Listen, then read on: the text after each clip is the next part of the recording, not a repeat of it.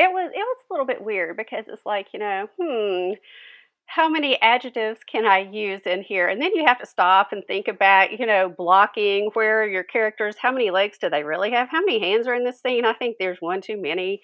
You know, if you kind of have to go back and, and worry about that. Welcome to Steam Scenes, the podcast about. Wait, hold on. Sure, sex is, well, sexy, but it's also sassy and it's silly and it's fun. Hi, I'm El Greco and I write steamy romance. On my podcast, Steam Scenes, I'm joined by my fellow romance authors for some explosive, see what I did there? Conversations on writing all the naughty bits. Sit back, relax, and join us for some scintillating conversation on Steam Scenes. Janet Walden West lives in the Southeast with a pack of show dogs, a couple of kids, and a husband who didn't read the fine print. A weird dog show chick in her downtime, she's also a founding member of the William the Million Words Craft blog, a two times uh, Pitch Wars alum and Pitch Wars mentor, and a Golden Heart finalist. She writes intersectional sexy times, romance, and boss girl fantasy heroines. Her debut multicultural contemporary romance, Salt and Stilettos, is out now from City Owl Press. Her urban fantasy short stories are available in multiple anthologies, and her new urban fantasy romance, the Region 2 series, is out now. Janet, welcome to Steam Scenes. Thanks for being here. Oh, thank you for inviting me. I'm like super stoked that you're here because like I write romance. I also write urban fantasy. Yay. So I feel like yeah. and and I'm actually very interested in the urban like urban fantasy romance. I've never heard that before. And I mean it's been paranormal romance or urban fantasy. And so I'd love to sort of talk to you about urban fantasy romance because I'm intrigued. Whoops. Um, so what how how is it different from PNR?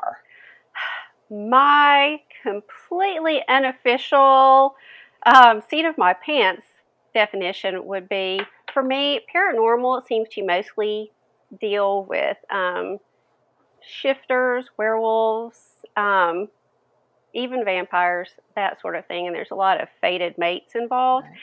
And for me, urban Okay. fantasy still has it still has elements of that, but um, there's also a little bit more action, and you've probably got humans involved. Right. Okay. That's a really good um it's a really that's a really good actually g- gives me a lot to think. So okay, so here's the thing. So I'm I wrote a piece for an anthology that is supposed to be coming out in September, I Yay. think. Um for and it's it's urban fantasy uh, and I'm just trying to figure out what to do with it now that I've written it. Mhm. And so, um, you know, because once the anthology comes out, it was for a friend's Kickstarter, Right. and I can just kind of do what I want with it. And it's a story that I've wanted to write for a really long time. But now I feel like I'm pretty entrenched in the romance world right now. So I don't know that I want to bounce back to urban fantasy because it takes me forever to write things. So, Join the club. so I'm trying. So I'm trying to figure out like what to do with this thing and how do I make it a romance. And so I'm so for your urban fantasy romances because now you've got two in the same series out, correct? Yeah, well, I will have the second one out at the end of the month. Also, there's also a novella. So, okay, technically, I guess it is. Okay, so you've got. The, so are you doing that thing where it's the series, but you have like every every book is like a different character? Um, that was the general idea, but since I am really, really awful at doing things the smart way, um, the first two books actually feature the same couple, and then we move on to the other members of her team. Okay, explain to me how you do that uh, because my envisioning with this particular book that I did this, you know, short for for the anthology was going to be one character because I just wasn't it, there was going to be romantic elements. It wasn't going to be a romance. Mm-hmm. So I was just going to follow this one character over a series of different books. And then I was like, well, maybe you should do it as a, you know, a PNR. Um, but now I'm loving urban fantasy romance so Mhm. much better. Um, and, so, and, but then I'm like, oh, but then I have to switch up the characters. And so I would love to, for you to tell me like how you did it with the two same characters. Like what, how did you, did you break them up and make them up? Like what happened with that Um, in the anthology or in the series? In the series Um, or all of the above? Um, with the series, the first book is follows, you know, pretty traditional patterns. They meet for the first time. You know, it's very much an opposites attract, enemies to lovers, and um, typical, you know, black moment, and then they get back together. In the second book, um, I threw a few more real world problems at them, whereas the first book, it's more dealing with the fact that um, one has just found out about this world of cryptids that they had no idea about. Oh, oh, I like that. Oh, I like, so that's the that's sort of the the sort of elephant in the room that threatens to break them up. hmm Oh, that's really cool. Oh, I really like that. Okay, I've completely jumped ahead, so we should probably start at the beginning. when did you realize you wanted to be a writer? Um, I have always loved reading. I was that kid that was in the corner, you know, reading animal books and then Jane Yolen um, when I was young. But I never thought of myself as a writer or thought of it as a career because for me, writers were these people that were on this like pedestal and they were like the most awesome people ever. And I just kind of fell into it. The joke is, um, it was brought on by sleep deprivation because uh, I had just had um, my son, and he was one of those babies that wanted to uh, nurse like every 15 minutes, so nobody's getting any sleep. And I had stayed up. Right. I had stayed up binging on a series that um, I really loved, and then we got to the end. Ooh, can you tell us what? Can you tell us which series it was? Um, it was actually Vampire Diaries, and I was not. hey, Go ahead. totally okay with me. I love the show. I- I've never read the books, but I love the show. No, I haven't either. But yes, so I loved it, but I was not crazy about the ending, and it was like, you know, oh my god, I will just I, anybody could write a better ending, and I started writing, and you know, spoiler alert, it is not that easy to write a good ending, and mine was not better, but that's how I started. See, Game of Thrones. Yes. oh, don't even. I my dragons are dead. I, no, that was the worst last season. I mean, it wasn't even. I mean, the ending was a disaster, but the whole last season, that was the worst. I was actively angry the whole last season. Exactly, because we were so excited. Even my husband got in on it, and usually he's like, "eh, pop culture, whatever, you know, anything like that." And we're all so into it, and then that season happened. Oh my god! I I had to like um watch that you know that the big battle scene Mhm. that happened. It was like you had to change the settings on your TV because the whole the whole thing was so damn dark you couldn't see anything. Yes, yes, and it's like, and you had to change your settings like to brighten or di- like whatever it was so that you could actually see what was going on i was like who made this thing I know. we were who playing, did this because it wasn't it wasn't the ones that did it like before how could something that was so great become so such a disaster I know. I a friend of mine said, you know, I really think that episode, that scene was so dark because they didn't really want people to see it. the cgi was bad and they were like if we just make it really dark no one will notice okay so i'm curious whatever happened to this first book that you struggled with the ending for did it turn into one of the books that you released or is it sort of sitting in a drawer somewhere Um, it is sitting on a hard drive. Um, like I said, I never do the smart thing. You know, I had not heard, hey, don't write a series if you're not published yet, because who knows if it will ever get picked up and you've wasted time. So I actually wrote that book um, and several more in that world, and that the first one um, was the manuscript that I submitted to Pitch Wars, which is an online Right. Twitter event and kind of mentoring program. So I had no idea. I had, I think maybe I had just gotten on Twitter and I saw it and it's like, oh, this is cool. I could send it in and get some feedback, having no clue. and uh, and luckily I was chosen that year and it was like, okay, let's start at the foundation and rip this thing apart because you have problems.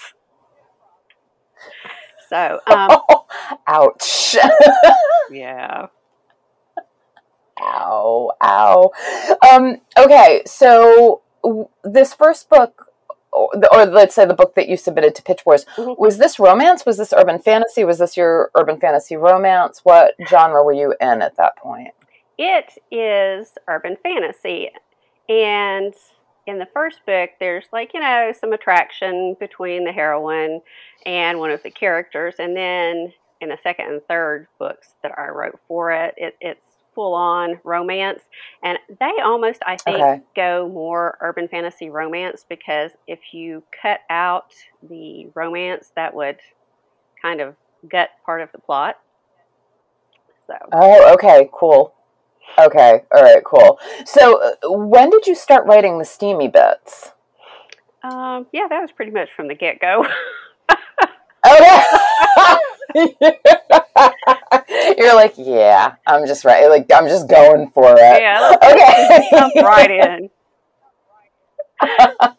Because I'm trying to think if you're if you're if you were kind of inspired. Well, at that point, were you still inspired by Vampire Diaries, or were there other um, authors that, um, or even you know, TV series that you were looking at and sort of going, okay, I'm getting some, I'm I'm digging this vibe.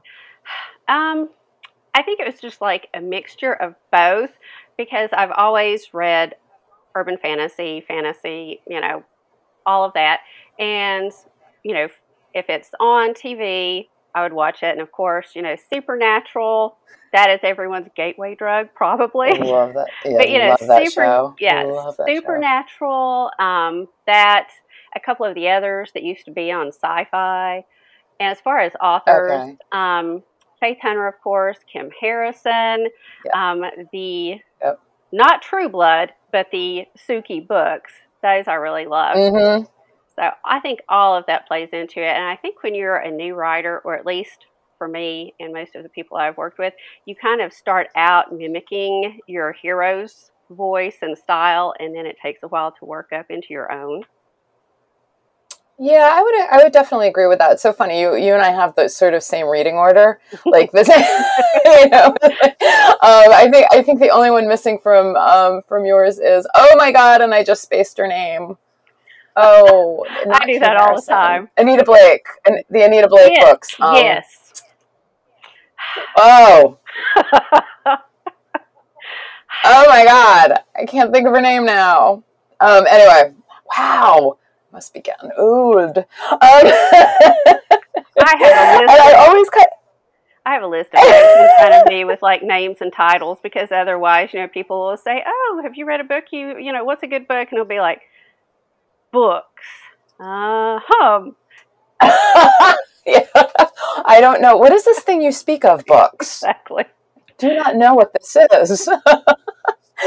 um, so, I mean, out of those, do you, out of, out of sort of the, the group of, of authors and urban fantasy authors, do you look at any of them and say, okay, that's really the urban fantasy romance world that I, that I'm writing in? Um, cause I know like Anita Blake, writer name escapes me please forgive me um, you know i know that series would definitely not be considered um, romance i mean i think you know, Right. menage or, or reverse harem perhaps you know um, because there is a lot of quote unquote cheating um, i suppose you could call it that goes on Yeah. and obviously um, you know kim harrison that was kind of a slow burn on, on her And oh, those are my On her favorite. I. I love. I think that's why I like urban fantasy and urban fantasy romance. They're so close together, and it always seems like it is a Mm. slow burn, drawn out relationship instead of you know love at first sight or fated mates right away.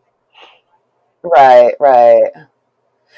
So I so for your books, do are are you kind of dragging that out, or do you go for it in that first book? You see that that relationship happen. You've got the sex on the page. You've got the happily ever after, or I should say, for now at this point. Yes.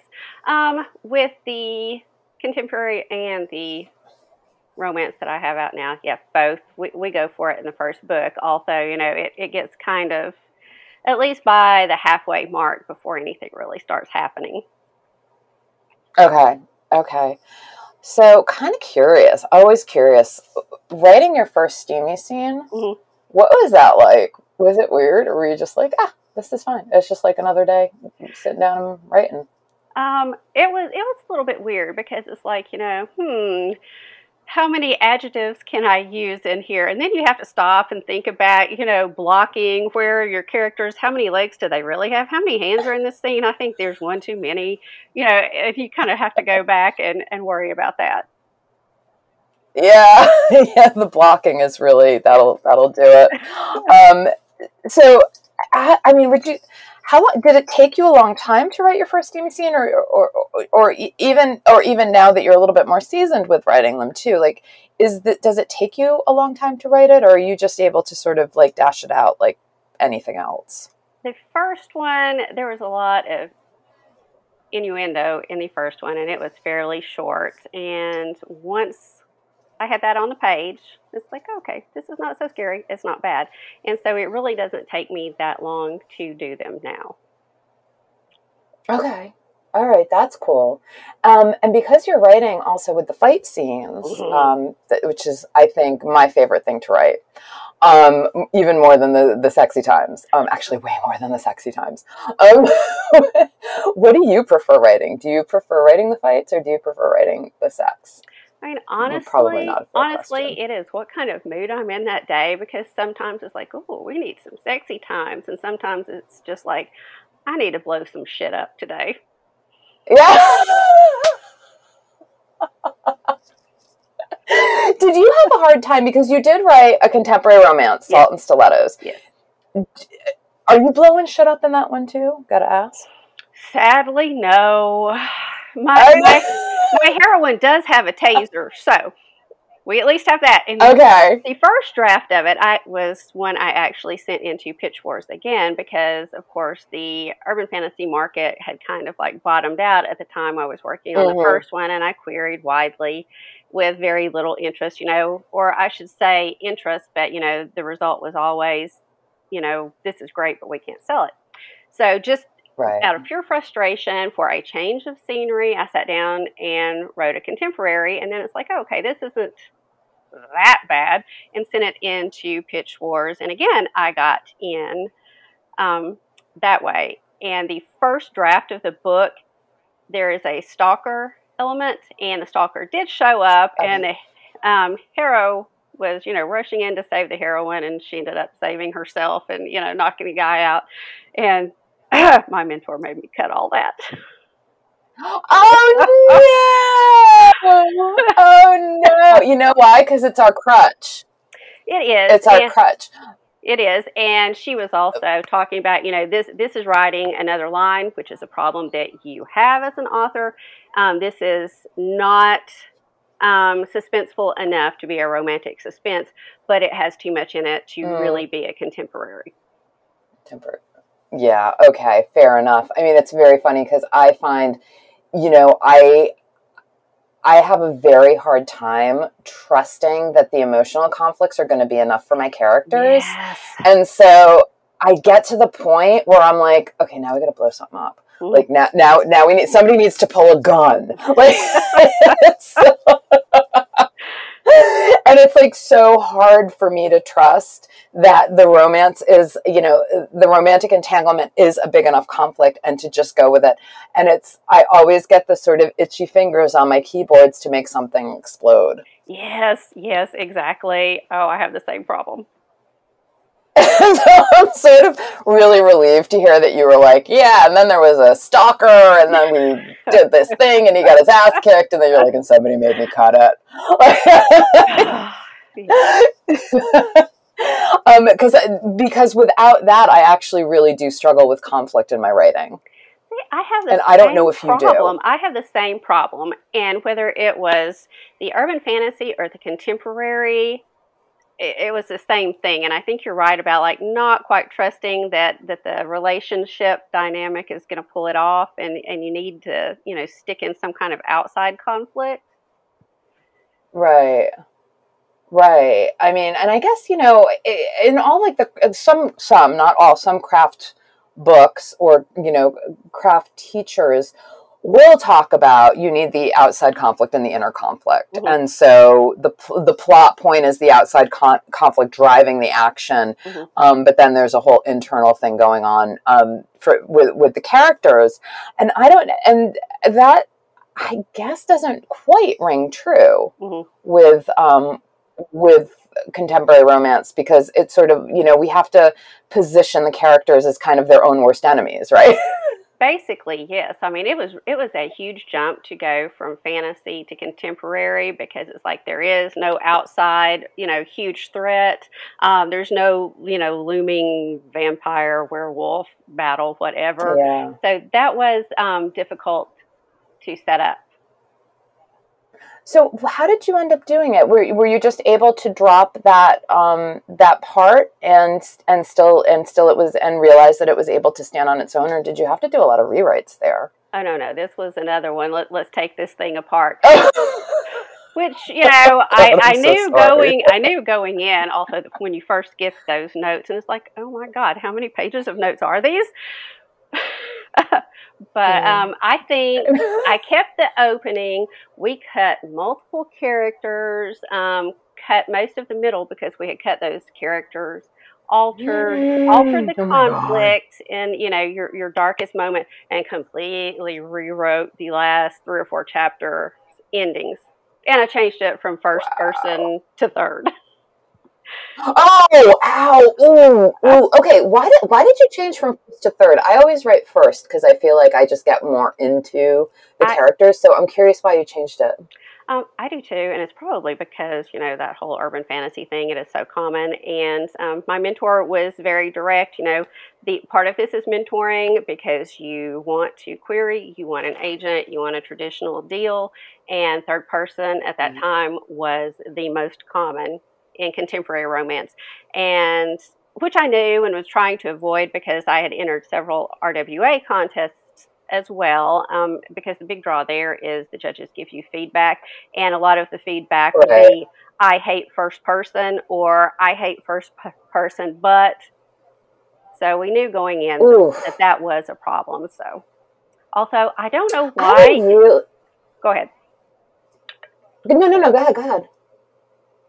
Um, it wasn't as bad as I thought it would be because I also have a terrible habit when I do a dual point of view, male female.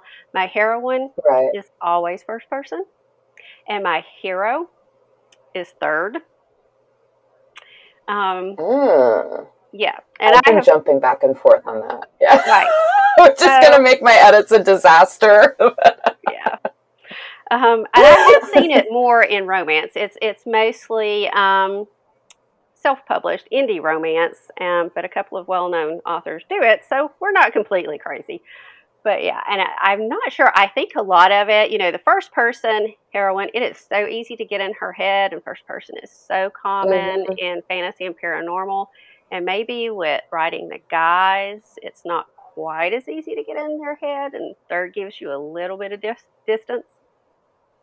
Yeah, that's kind of what I'm finding. Although I found I don't write, I normally don't write dual point of view um, at all, and and so um, I've gotten enough fe- like reader feedback mm-hmm. to know that I need to do like I need to try it. Mm-hmm. Um, and so my next one, I'm doing a dual point of view. Surprise!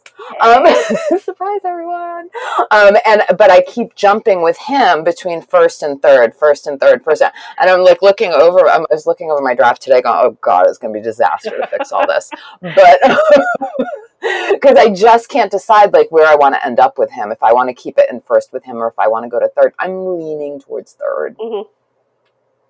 I'm leaning towards third, and again, I think it's like just to put that distance. Um, I, I feel like I, I feel like I need that distance, and again, I don't know. Maybe it's a crutch, but I, what I was going to say is I don't know how I would feel about that feedback you know um, coming back i hate first person and you know i it should you know because i mean because ultimately like that's kind of a preference thing and i don't think that that should necessarily be uh, you know sort of critical feedback because I know some people like honestly, I'm not a fan of reading third person. Mm-hmm. I like reading first person. I prefer I prefer to read first person because I feel like I'm I'm in it too. I don't and I do feel like third person has me at the remove.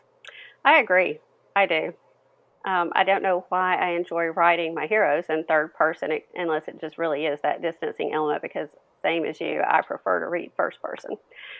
But and yeah, but the contests like I said, the whole point is to get feedback early on from multiple, right. usually published writers, maybe even, you know, librarians, something like that. And it is subjective. Um, but then the whole industry is subjective. What readers are going to like, what readers are going to hate. Yeah.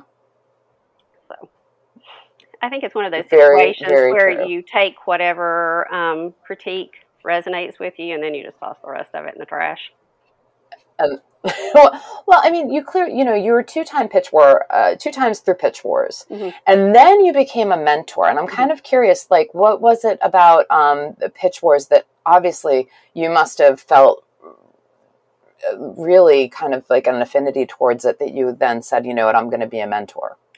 Yes. Um, both times in Pitch Wars, even though the first manuscript I submitted, um, the Urban Fantasy, did not, you know, get me an agent or a book deal. Both times I had really great mentors. The first was JC Nelson, and the second was Brighton Walsh. And they were both great about giving detailed notes, telling you why they felt something worked and why something didn't, um, handing out homework, you know, to kind of study so that you would better understand what they were talking about or giving examples. I'm one of those people that learns best by examples. Um, yeah. They were always there. They were always there for brainstorming. Um, it, it, very much was a mentorship. And I had great experiences with both of those, even though, you know, it was something like, hey, here's 90 days to redo your entire book. Have fun. but it really was a good experience despite that. And it probably was with the 90 day thing too, because you know, how often are you writing on deadline, whether it's your editors or your publishers. Um, right. And part of the reason that I volunteered as a mentor was from that. And part of it was just in general, they probably wouldn't call them formal mentorships, but I've been so lucky with workshops and just one on one with other authors who have been so giving and so supportive and willing to help out newbies. And it's one of those kind of pay it forward things if you can. Right, right. Well, I know on um, the Million Words, which is a website, I guess that you founded. Did you found you founded that with a few other writers, correct, or, or are you a contributor? Um, we we founded it as a group. It was really you funny. It was one of those things. We were at a, a convention. Most of us did not know each other. Uh, we all enjoyed, you know, fantasy, sci-fi, spec fiction, obviously, and had a couple of authors in common. And it, you know, the last day of the con, everybody's just, you know, worn out, tired, hasn't slept much, and we're in the last panel and we're standing talking afterwards. And it's like this has been so great. You know, conventions give you this kind of energy and renewed determination to write when you get home. And someone else said, "Yeah, I wish we could do this." You know, every year. You know, get together. And someone else said, "Well, I have a vacation retreat." And it kind of went from there. So the group, that critique group, which did meet every year for quite a while, um, turned, wow. into, turned into the Million Words blog.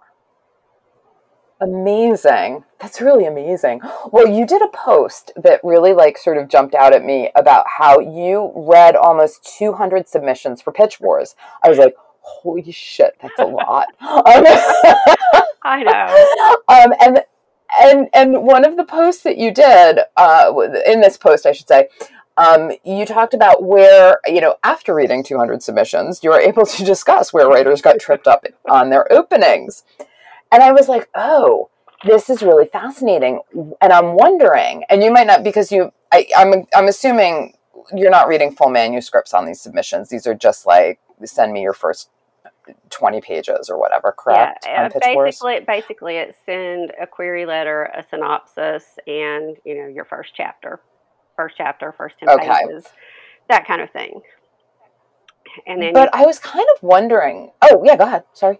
Um, after that, it, it really is kind of like being an agent or an editor because you read through these, and after that, you know, hey, do I want to request more? Do I want to request 50 pages, the whole thing to go through? Okay, so that's kind of the process. Right. Um, so since you know you saw where the where writers got tripped up in their mm-hmm. openings, I was wondering if you had a sense of where romance romance writers got tripped up in the steamy scenes. Like what should we be looking out for when we're writing these things? I mean, I think the most obvious thing is, you know, positioning. These these people can't do this like that. People bodies don't bend that way. Even paranormal bodies don't bend that way. But other than that, um, I have a big issue with consent. Um, I realize that you know a lot of people's kink is um, dubious consent or um, yeah. kidnap fantasies or whatever, and that is perfectly fine. But for me, consent is important. Um, like having a real connection is important. My just for me, my sex scenes start way before the clothes ever start to come off because I want to feel like this intimacy between the couple yep. before anything else really starts working for me. You know, and I realize okay. other people are like, you know, just like get up against the wall and bang, it's great. But mine, I always have to have a little bit more of a lead in to find it sexy. Uh, so for you what makes that sort of the intimate moments not necessarily the sexy moments but the intimate moments? Like what do you like what do you like to see between the characters? It's really great when it's early on in their relationship and they're letting those barriers down and letting the other person see what they're really like what their fears really may be especially if it revolves around having a relationship. That's always mm. fun. Okay cool. Um, so sorry, I'm just sort of like my head is like, wow, what else can you ask her? What else can you ask her? um, so I'm just going to do the lightning round while I'm trying to like collect my thoughts. Which witches, shifters, or vampires? Go. Mm, I'm going to have to go with shifters. Oh, tell me why. I love that idea of having like a dual personality, getting back to nature, that kind of thing. I love it. now, have you written a shifter romance or a shifter's uh, storyline? Um, yes, there there are several in um, things that are not published yet, and they are, I think, in they are in two of the three short stories I have in, in anthologies. Oh, that's really cool. I know you have the anthologies were kind of blowing my mind. Like you were in one with Faith Hunter, and I was like, "Holy shit!" Um, how did okay? It was major heavy hitters um, that you were writing with in here, and I was wondering, you know, how? Well, first of all, how did you end up getting in them, and then also, um, was there a takeaway for you um, as a writer by being included in these anthologies? The very first one we did was a benefit anthology for a very dear writer friend who was part of our original group who passed away unexpectedly. And as oh, kind wow. of a memorial to her, we wanted to put something together with her short story, the one she had just finished. Um, and that is the first story in there. And um, of course, she was part of our group. So Faith Hunter, John Hartness, several other well known authors also knew her and were generous enough to contribute towards that anthology. Amazing. Amazing. That's really cool. So my biggest takeaway from those is you can edit and cut a lot more words than you thought you could. Oh. so what was what did you have a word count constraint? Um, the first one we didn't since um, it wasn't a publisher publisher putting it out. We were all going in on that and uh, working with it. We tried to keep it like a reasonable amount, you know, just for paperback costs once it came out for readers. and right. the other two anthologies, yes, there were word counts and I would stomp around swearing because I'd already gone over them and this was my precious baby and what was I going to cut out of it? Can I ask what the what the word count was and what you were and how many words you actually had? I'm very curious. The first I don't remember. The second one it was like a 10,000 word limit and it's like even the rough rough draft had like, you know, 13 or 14 in it. so I always write long though and then have to go back and edit. So I knew I would have to, but there's still that stomping around because oh, this editor clearly does not get my vision and wants to cut my words. I love it. I love it. um, all right, so we did talk a little bit about the urban fantasy authors that you've um, you've read, but I'm curious. Do you remember your very first romance, and was it like a PNR, an urban fantasy romance? My very first romance I was probably entirely too young to read it, but like a lot of other romance readers, my mom had the books. And so I think I was bored one summer and went through one of her stacks, probably when she wasn't around. And at that point, historical stuff was just so fascinating. And the first one I picked up, I liked because the it was a pirate one, and the pirate was a woman. So I have. Ooh, do you I remember have, which one it was? No, I have no idea what the book title was or the author. I would love to find that again one day, um, but that that just intrigued me and fascinated me, and that's where it started. Would you ever write a historical? I, I would love to, but the research is oh, like I love research, but I go down the rabbit holes. I I would never get it done. Yeah, I know. It would be like, oh my god, this is so cool. Wait, so is that? Let's click over to it. I would. I'm like you. I would love to write one, but you know, just the research involved in getting it right, that is daunting. And yeah, yeah, yeah. Because I've always wanted to like. I was like, I would write a pirate romance Mm-hmm. And the pirate would be like for me, I was like, and the pirate would be a woman. Like that's exactly what I want to write, which is why I'm like, ooh, I want to read that. What what book was that? What book was that? Mm-hmm. which I'm like, oh God. Okay, so to you, to you, what makes a sex scene good?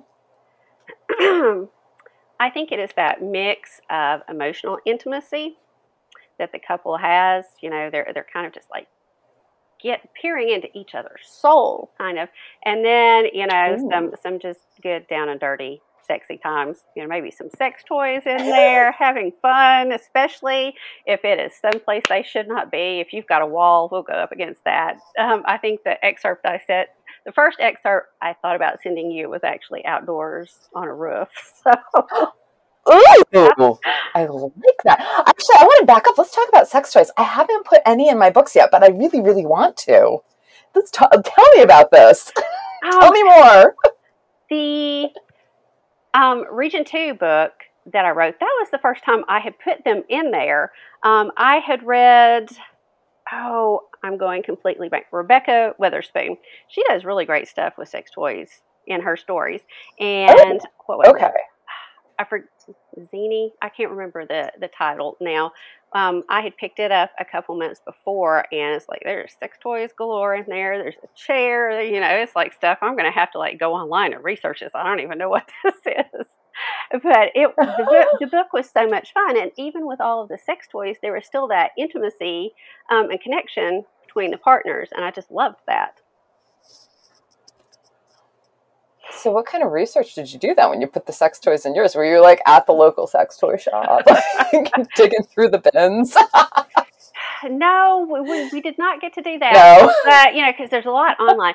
Like you probably know about uh, what is it? Smart bitches, trashy books. Mm-hmm. Yeah, I, I love them. They are the best blog. I get so many of my book recommendations from their reviews. And yeah, they review sex toys every now and then, and uh, that was a good place to start. And there are a couple of like romance box services where it's like sex toys, and um, they pair it with a book. I think it's Bawdy Bookworms. There are a couple like that, and those are a great. Oh, I didn't know about that. Yes. Ooh, they I did are, not know about that. I love those. They have they have like a big box that's got all kinds of stuff in it. You know, sex toys, the book that it's paired with, um, you know, kind of things like that. And then they've got a smaller one that you can also do, but it's really great and it's fun seeing what they pair up. Um, the one that I first saw was the woman owned, the heroine owned a vineyard. Um, and she was, you know, very well put together, stylish. That was her armor. And the sex toy in the box was a vibrator, but it looked like a tube of lipstick. Oh, God, that's so fun. I thought that was awesome. That's super fun. Okay, I'm totally gonna I'm totally gonna look that up and maybe like order a box or two because that sounds like such a good time. Um, in so many ways. Um, so. Romance writers to research the best stuff. You know. I know, don't we? There was a. I wish I could remember. It was actually um, a site that sold toys, but it had this sort of off to the side, almost like web web magazine. I think that it went defunct though, probably because of costs. And it had like it had the toy reviews, it had um, erotica, it had you know erotica fiction writing, it had um, you know some you know health and body image and like it had all of this stuff it like it was a magazine essentially um, on on this sort of like other part of the website and it was so cool but i think that they stopped doing it because of I, I assume because of money because um, it didn't get updated for a long time. Mm-hmm. and now i can't even remember what website it was like what shop it was that right. had this thing because there was an archive and it was really great to just kind of dig through that and see um, you know the pairings with the toys and the reviews and the and there was just some really really smart and actually very feminist writing going on there that i really appreciated. Oh that sounds so cool. Yeah now i can't remember what it was so old Yay. oh, lists are so my best great. friend. I really I think it's fascinating that you said feminist too, because that is probably something I should have dropped in. That is a key to a good sex scene for me. Uh, I all of them that I write and my favorite reads at the moment, you know, the hero is going to get the heroine off first before, you know, he does his thing. And yes. I think that I think that yeah. is really cool. Um, I I have a problem with Dubcon. I can't read it. No. Um, and so I can't, you know, and obviously I can't write it. Um, so you, you know, I so I do have very like that's just who I am, and I mm-hmm. do think you know, by its very nature, and I've been dinged about this by people, and it's very frustrating, but I do think, like, by its very nature, romance is uh, reading romance and writing romance is actually one of the most feminist things yes. you can do. Yes. Oh, thank you. and I, you know, and, and I've been digged on it from both sides. You know, people who are feminists are sort of like, that's trash. And, you know, it's mm. not, eh, you know, because it's, you know, and the sex isn't even good sex. And it's like, well, I mean, you know, who's to say whose version of good sex is, you know? And, you know, even with Dubcon, I won't read it, I won't write it, but I get that there are people that, um, that it appeal, like there's appeal there. And I understand that, you know? Um, mm-hmm.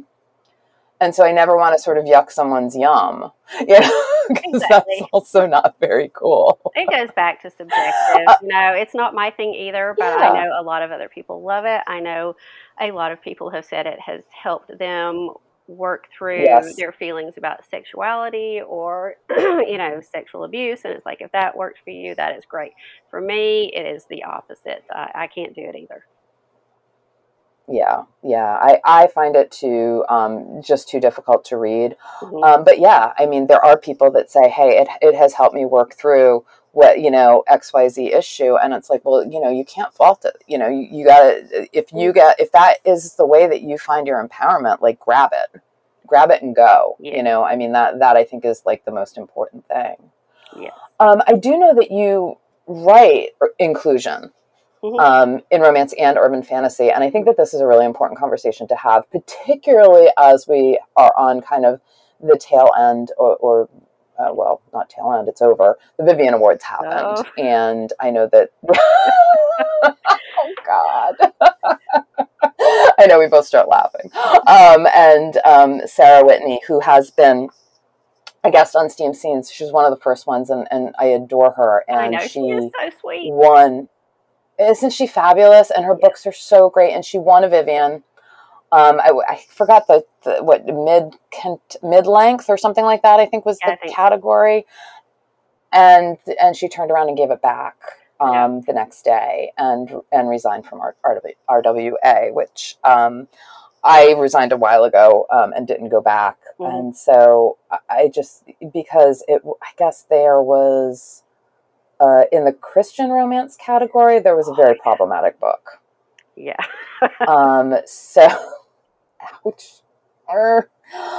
Um, for uh, you know because you do write inclusive um, and multicultural what do you want to experience? I'm assuming you read you read as much as you can as well. So what do you Oh, want to experience as a reader and as an author? Like can we dig into this a little bit? Please. Um, I think that what you're writing and what you're reading should hopefully reflect the real world. And I'm Yeah. sure there are some spaces that are full of, you know, upper middle class or wealthy, straight white people only, but, and I'm sure it has a spot, but the rest of the world, you know, is not like that. And I like correct writing and reading all points of views. Um, I think that a lot of marginalized groups are not represented in the publishing industry, period. And that needs mm-hmm. to change and bring all of that perspective and that talent in. So, and that is, I'm with you. That is a problem RWA has had. I went ahead and re upped mine when there was the first, you know, let's drag out all the dirty laundry thing, which did need to be aired. And I went ahead and stayed because I am part of the multi, multicultural chapter and a local chapter, both of which I like. And, you know, there were all the promises that we're going to do so much better. We're going to institute um, diversity training. And they have tried that. And clearly, from the Vivians, we have learned that it did not work. So, Yeah. Um, when all of that shit hit the fan the first time with Courtney Milan, I had Mhm. actually just signed on to be a reader for the uh, Golden Hearts, yeah.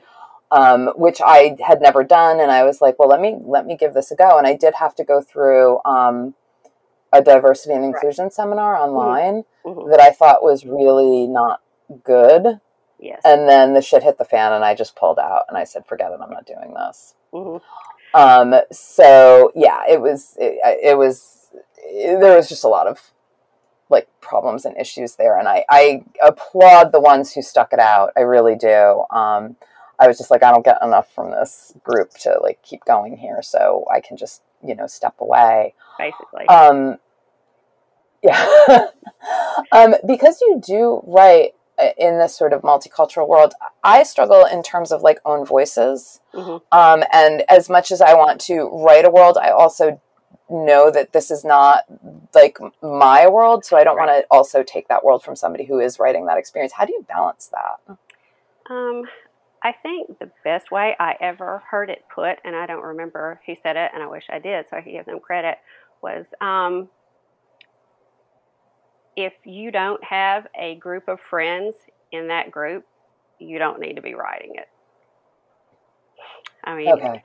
I think that is probably just the bare baseline right there. If you do not know and regularly interact with people from whatever group it may be, you, you probably should not touch that. I think it's also very important to have sensitivity readers. So, Okay. Um, the reason too, I was very worried about because the hero is Jewish, and I wanted to do a good job. I did not want to, you know, support stereotypes, and so I did have um, several sensitivity beta readers for that, and of course, I still worry about it. Yeah it's hard not to right? I mean it was yeah you know i i i do always worry um but i also know that i want to i want to reflect the the world that we live in. Hmm you, you know we're it's not a straight white you know cis het world Mhm. and um and i think that it's important to to reflect that for sure. Hmm Okay, I want to dig into your sex scene. Agent Zero from the Region 2 series. Um, why did you pick this scene? Because you said it was between this one that I have and the one that took place on a roof outside. So, what was it about this scene that, that you picked? Um, the difference between the two was really kind of length. The first one on the roof was their first sexual encounter. It was fairly early in the relationship, and it was just kind of one of those blowing off steam things. Um, you know, the heroine was like, "This guy so uptight. He's he's going to throw a clot or something." You know, hey, do you want to go on the roof and have sex to chill out? So there was more setup for it. Whereas the second scene was also fun, but they were more into their relationship, so you, you could kind of, you know. Skip, okay, so skip. so they've already uh, at another point in time have had sex together. Yes. Is that am I when we get to this point? Okay, so can you uh, set this up for us a little bit? Where um where are we in the story, and why are they about to go for it in this particular instance? Um, this one is a little bit later in the book. Like I said, it is before the dark moment. And with this one, we had, you know, the vigorous, you know, fun rooftop sex. And this scene is also fun, but it is closer to the point where um, the hero is. He is this, you know, social media star. He is always on the move. You know, he comes from this upper class family. You know, he's used to having nice things in life and traveling. He cannot stand to be tied down, and he's having that moment of, oh shit, I think I'm falling for this person who has to like basically leave no um, footprint in the real world, you know, social media, and you know they're they're super secretive, blah blah blah. I don't agree with their their techniques, their rules. So that's what he's dealing with, and the heroine in this story, I wanted them, I didn't want the, um, you know, jaded, oh my God, I've been forced into this monster hunters. I wanted them to be like, this is the coolest job in the world. And she believes that, you know, her team is her family, literally. And right. she can't understand why she's attracted to him because the way she was raised, their team should fulfill all of their emotional needs. And then if you want to have sex, you know, you have sex with someone that is in your company but outside your team. It's just, you know, like a blowing off steam, scratch an itch kind of thing. So she is really trying to um, wrap her head around I want to I want to do more than just have sex with him once. You know, I, I don't even I'm not even sure I like this friends with benefits thing. So that's where they're where they're at in this scene. So it is more intimate. Now, does he know at this point what she does? Yes, from the from the get go. Um, I love flipping the tropes, and someone one of my beta readers said, you know, this is like you know rescuing the damsel, except the hero is the damsel. so you know, in the, in the very opening, um, opening two chapters, she saves him from a rampaging cryptid, and you know, gets him home. So he, cool. he, he knows okay. firsthand what world she lives in, and he's like, "This is entirely too fucked up for me." yeah, I was like, "How's he handling it?" I, I had I'm guessing so much not well. this though, because this hero, he just does not give a shit. He swears, you know, every other word. He is very open about wanting to be the best at what he does and, and being arrogant and, you know, wanting he just he's a lot of fun. And so, you know, when she saves him from this thing, he's like, You people are insane. This cannot be happening. This is obviously some big pharmaceutical thing that escaped from their labs and you're their henchman out to hide it. Oh my god. That's fantastic.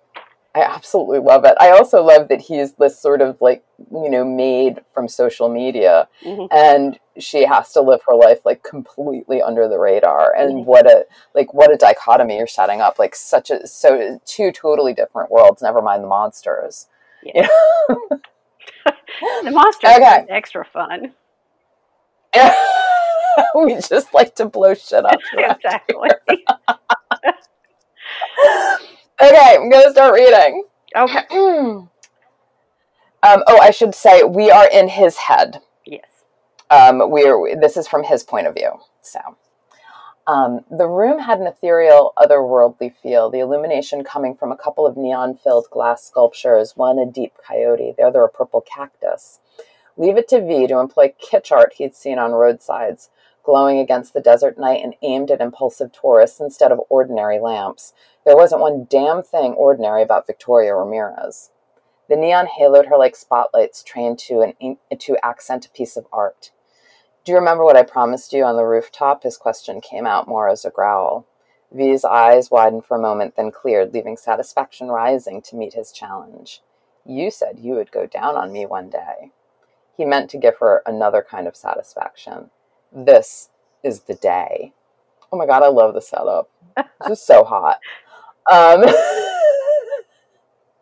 and I really love the specificity of place. Like even though I was sort of dropped in in the middle of this, um, I was kind of like, oh, the, like I could really kind of see where they were, and it did feel. Um, it actually kind of felt like a pretty stark, like cheap hotel.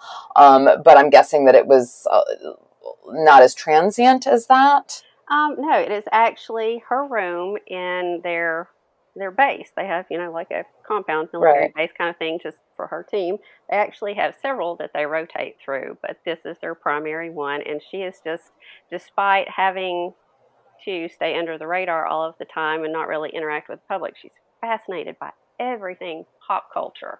You know, she gets everything she knows about like romance and dating comes from, you know, binging rom com movies. So she has all of this, you know, kitschy pop culture stuff all over her room. Oh, that's super fun. I'm kind of curious. Does that come back to bite her in the ass? It in does. terms of like where she gets her, it does. Like, oh. is she like, wait, this didn't happen in yeah, it, whatever like movie entire, across the entire series is you know because it follows her and her sisters and her brother on this team, and you know this is the main source for all of them. And she even says at one point, you know, she asks the hero, you know, is this really a thing or is this just something that TV writers put in? We we never really know. And so th- there's a whole lot of, you know, learning to communicate with each other because they have, they do not have a similar upbringing. They don't have anything in common to begin from. That's really wild because you kind of have like this fish out of water water story, but it's like the real world mm-hmm. is the, like where she's a fish out of water. You know, like that's that's super cool. I really love that. Okay, now we're getting to the good stuff. He reversed with both palms flat against her hip bones and slid his hands up from her waist to the bottom of her tee, traveling over soft cocoa butter conditioned skin interspersed with rougher scars. When she made an interested noise, he kept going, bringing the shirt up as he went. She raised her arms and he got the fabric out of their way, tossing it aside. Her nipples already showed under the cotton of her bra. He bent, catching and sucking, his fingers tugging on the other peak. V arched into his hands and he gave himself over to worshipping the breasts he hadn't spent enough time with by half on the roof. He played along the top of the bra and freed both nipples, then pressed her breasts together, taking both nipples in his mouth. With his unoccupied hand, he cupped between her legs, fucking loving that she ground against his palm and that she'd already soaked through. They were doing this his way, and tonight his way was slow. He let go and laughed when V swore, then carefully brought the bra over her head and nudged her arm. V took the hint and sat, eyes open for him. Fuck V, you are killing me here. Good. I loved how he thinks they're doing it his way, and he's like, "Oh, you're killing me." And I love that this this part like really kind of set up that dynamic between them and how the whole thing was so very sexy. You're really taking like I mean, okay, so the, the scene is uh, five pages, about 1,200 words. Mm-hmm. Um, but I felt like you were really taking your time with this. Um, and as I'm writing these scenes, like I always feel like sometimes um, I kind of rush a little bit through mm-hmm. them. And I'm wondering, did you go back and slow your pacing, or is are you able to kind of get this in one take, as they say in the movie world? Um, there are a few details I will go back and add, um, but mostly with like with my other writing, I have to go back and edit down. That was a very important lesson that I learned from Brighton Walsh, my mentor in Pitch Wars. You know, along with more sex, which was her first commandment, it was you know cut the scenes down and uh, make them more compact. So I have to go back and do that. Oh, can you jump back to the more sex part? Like how how much sex did you have before, or little, and how and how much did they did she want? Um, the contemporary that um, we worked on, they did not have sex till after, well after the halfway point, um, because the sex Right. was like this, you know, big emotional moment for them. And she's like, you know, you you have to you have to go back. We have to have at least a kiss by twenty five percent, you know, and shortly after that, we need something. You know, work with me here. This is what most contemporary readers expect. You you know, you you have to think about genre expectations. Um, so I went back and wrote it in, and they did have sex, but it was one of those quickie ones. And she's like, "This is a terrible mistake. We only did this because you know we were just so excited from the party. Now curiosity is satisfied, and we're done." Okay, okay. Um, so it's not like there was like a hard hard and fast rule. You need seven sex scenes in a book that is X, you know, sixty thousand words long or wh- whatever, you know. But they there is that sort of you need like a physical something at around Mhm. five percent. Yes, and that was another Ooh, thing that okay. I whined and moaned about forever because I do love a slow burn. Yeah, You know, and it's like, yeah, oh that would bug God. me. Yeah, that would really bug me. And I don't know romance conventions. I've read plenty of books where nothing happens until well after Mhm. that 50% point. hmm I think it's Like the common. attraction is there. right? Yeah. Yeah. which is what I love to do. But you know, she had a she had a point with that, and I I think a lot of the contemporaries that have come out in the last few years have pushed that. They have pushed you know the sex, whatever form it takes, back, and that's really interesting. It kind of coincides with those um, illustrated covers instead of photo covers. Mm. Oh, that's an interesting point. Sort of the style of the covers have Mhm. changed, and yet also the um, the interior in terms of how quickly um, we're getting to the sexy bits. Mhm. That's really interesting. I'm gonna have to like take another look because I do think for mine, um, generally speaking, I do a slower burn. Mhm. Generally speaking, um, and if it happens in the beginning, it's always like, "Whoop, that was a mistake. Yes. Shouldn't have done that." Yeah. But what was I thinking? Because otherwise, like, what do you-. Yeah, because otherwise, like, what are you writing towards? Mhm. Yes. Thank you. Yeah, that's I. I mean, I don't know. I could be completely wrong, but for me, I'm like, I don't know what I'm writing towards, especially if you're not letting me blow things up or shoot things. Yeah. No. Like, so, like, what? Come on now. yes, Mother, you're killing me, Smalls. Come on. I know. Got a girl a break, would you? Okay, last bit. This is a bit of a bit of a long one, so brace. Fuck, but she didn't hold back. Her directness and the new throaty purr in her voice was as what was as sexy was a was as sexy as her spread open in front of him. He got back to business, keeping the kisses and contact light. Later, there would be time for teeth and testing limits. He worked along satiny skin, drunk on the perfume of the lotion she'd applied. At the top of her thigh, he switched sides, ignoring the restless way she arched, inviting him in. This time, when he hit the top of her thigh, he kept going and caught the last bit, that tiny scrap of fabric between his lips and her sex, and breathed over the spot. V groaned and he gave in, jerking panties down, baring everything to his starving gaze. Damn, but you are beautiful. He circled her clit, also loving the slick dampness he discovered, loving it even more when he had to slide his hands up her thighs to hold them open when she clenched. Switching, he licked over her clit, plunging in, flicking, then circling again. V quivered, her muscles in her legs trembling. He dared a look up. Her head was tipped back, arms braced against the locker's edge, and back arched in a taut, graceful arc. Unself conscious and living in the moment and making it her own in a way few people ever tried. If his cock wasn't already hard, the look on her face would have sealed his fate. He locked his lips over her sex and devoted himself to pushing her past the brink. He wanted to lose he wanted her to lose herself, even if it was only for a few minutes. B, she got out, arching off the locker. He caught her hips, and she grabbed his shoulders, fingers digging in. He braced her, and she rode the orgasm, head thrown back, one long line of brown skin from her perfect throat to her perfect flexed toes. Once the aftershocks wore down, he placed a light kiss on her hip bone and sat back on his heels. He kept a hand resting on her knee, not ready to lose contact. When I read this, it was literally just after I wrote my own oral sex scene. And I was like, damn, I have to go back and rewrite it because I don't think it was half as hot as this one. Tell me everything. How'd you do this? Okay. so, how did you do this? tell me everything. Um, but I, honestly, I did actually love how we were watching it through his eyes Mhm. in this particular moment, and it became about what did he see and how much pleasure does that does her pleasure give him.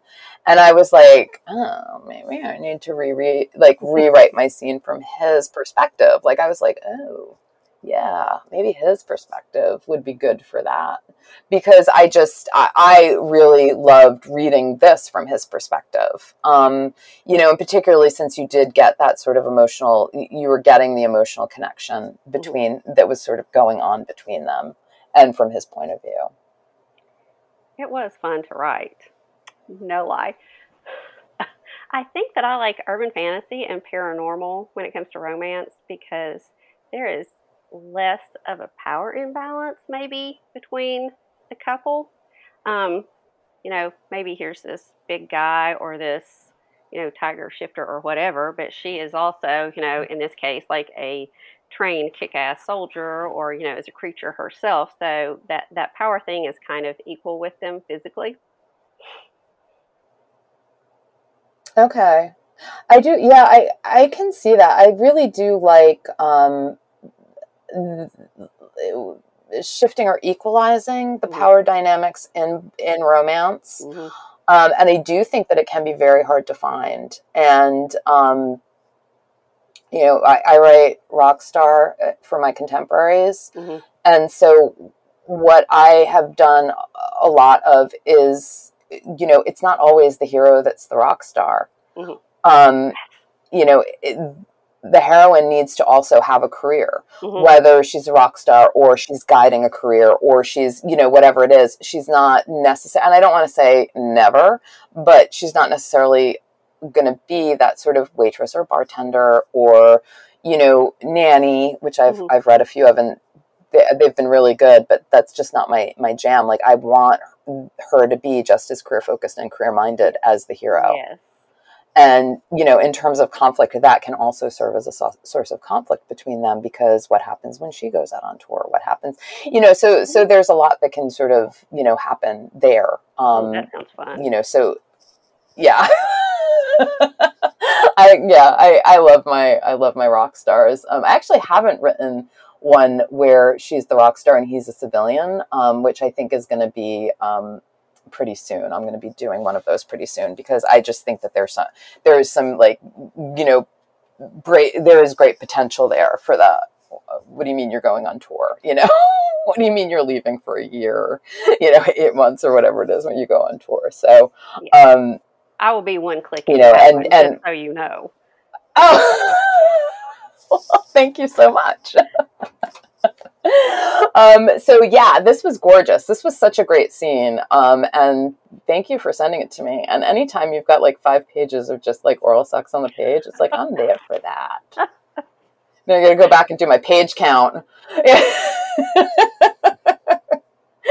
So what's next for you? What do you have coming? Um, the second book in this series, Agent Down, comes out at the end of this month. Um, and it is slated for October 31st, the third book in the series. So that that is what Wow. for the rest of this year. I mean, don't get okay, all so- excited and think that I'm like this prolific writer who writes fast. No, I, I wrote all this stuff last year and the first part of this year. That's the only reason I have three things to come out this year. I'm not gonna yeah, I was gonna say. So you write fast? yeah, yeah, I know. I got. I think I got what three books out last year, and then a fourth this year. I, I basically got four books out within twelve a twelve month span, and it and everyone was like, "Wow, you're right." I was like, "Yeah, two of them were done." Yeah. Like done, done, and one was like halfway through, and then like I ran out of books, and now I'm like, oh shit! Like now this is a little bit more like my pace. Like you're lucky if you get two two a year out of me. Yeah. Um, really, yes. oh,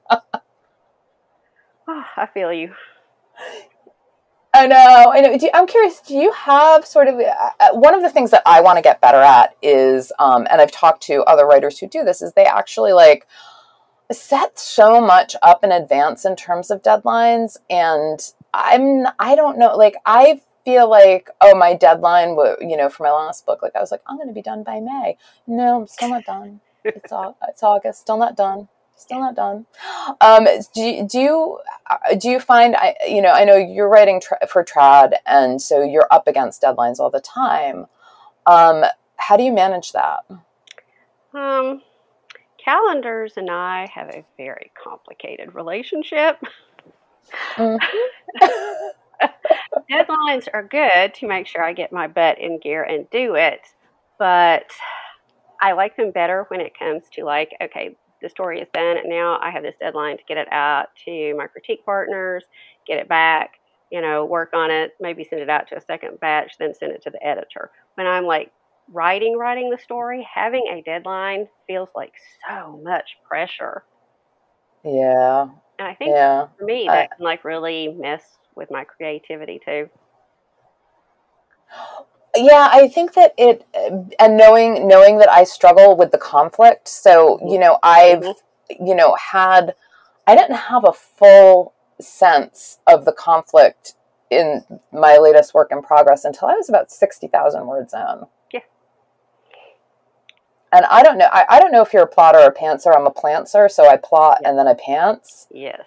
Um i w- do you, are, are you the same way I will have like these 14 page outlines, but then there are like squiggles and arrows and stars drawn in where like, okay, there is no real reason for them to do this. And I just figured out what it was. So this is why that happened.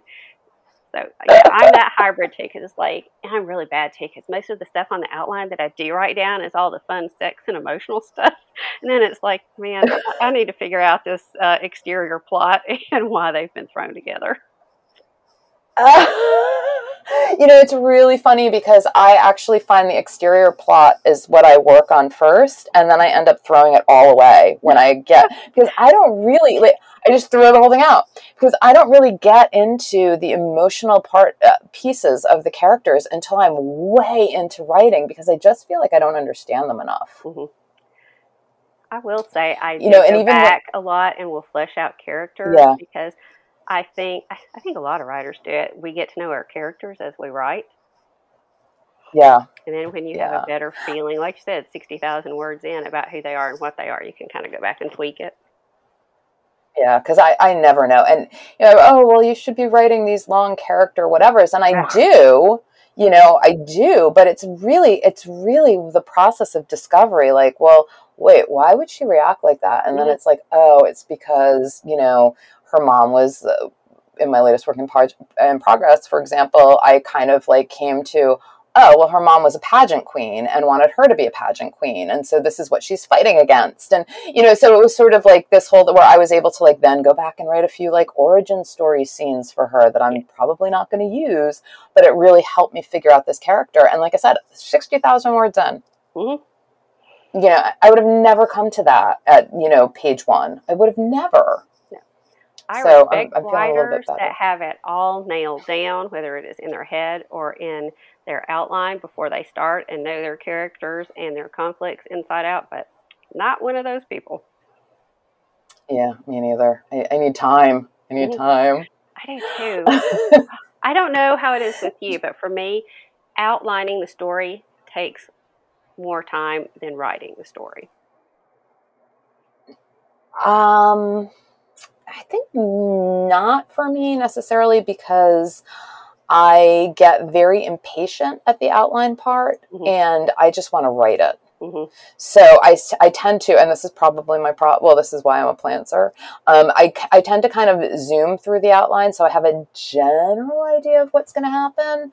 Um, but um, but then it, like I said, it all falls to shit anyway. So. by the time I really get in there, I'm like, yeah, okay, wait, what? yeah, sounds familiar. Yeah, okay, good. so, where is your favorite place to hang out online? Where's the best place to find you? Um, I am on Twitter a lot. That is my my preferred home on social media, and of course, that's where all the pitch war stuff and all of that those good things go down. Um, but you can also find me on Facebook. I have a Facebook author page, just Janet Walden West author, um, and I'm building my street team. I would love to have fans come hang out with me there.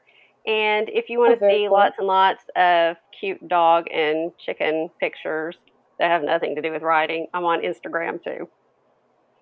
Chickens. You have chickens? I have chickens. Oh, that's so cool. I, I have turned into That's one so of those cool. those cliche chicken ladies. Whoa, so chickens and, and dogs. By the way, what kind of dogs do you have if they're show dogs? I have Australian shepherds. Oh, cool. I'm so glad you weren't like Pekingese because I like my big dogs. No, I love dogs. I, you know, dog shows. I love all the dogs. Just bring them on. But no, I, I like um, bigger dogs too. That that get in less trouble. Uh, well, I mean, my beasts are, are very badly behaved, but that's, you know, So are My- mine. You know. my fault. I, I love, I love, I call them my puppy people, but you know, the people that have, you know, dogs from me that are involved in sports and stuff. And, you know, there, it's a lot of performance stuff because Aussies are so active and so smart. You have to give them something to do. Right. It's kind of like having a Right. precocious child. And I love all of my puppy people who are like, you know, sending me pictures. Oh, yes, we got like our CDX this week with a 200 score and everything. And uh, my son will just turn around and be like, why don't our dogs behave like that, mom? And it's like, just shut up. They're fine.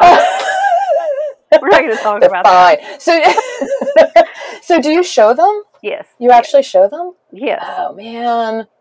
Yeah, no, that's that's a lot. That's a lot of work just to train them. Oh, it is. It is. And, you know, Aussies are one of those breeds. If they were, you know, the heroes in a romance novel, it would be like, you need to get this grumpy, grumpy hero out and socialize him with some sunshine heroine. oh, do they get like that? yes, they do. You know, they're, they're the overprotective guys in the shifter romances. Oh. It's like, no, no, no, you need to back off. The UPS guy is not a threat. Yeah, yeah. No, and you need the whole family. Like you need the whole household on board if Mhm. you're training. Like that's the thing that drives me because I am like I try to be strict with my dogs and train them and be like no behave.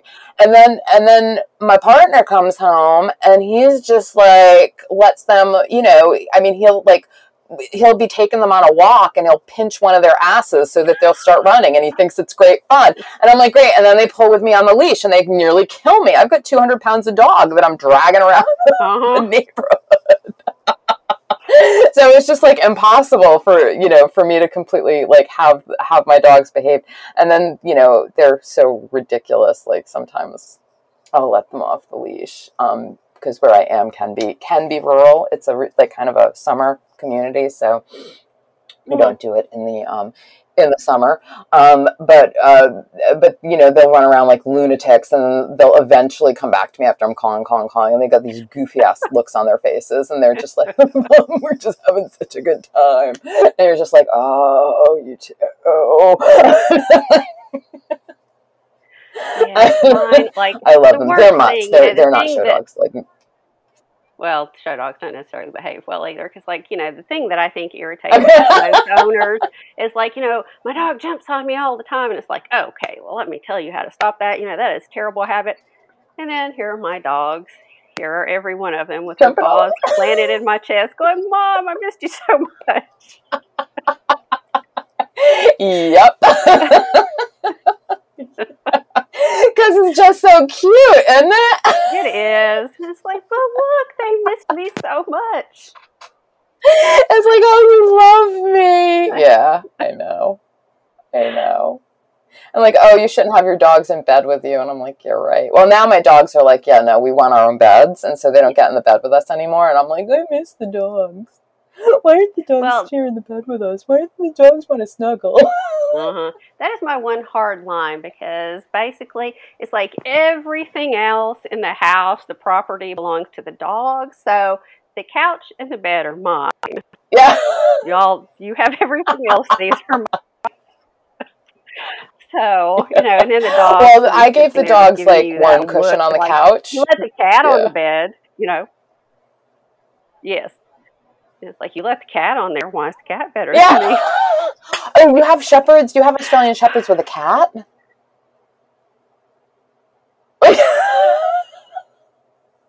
Oh. I love that that's just a sigh. Yeah, I do. oh my god.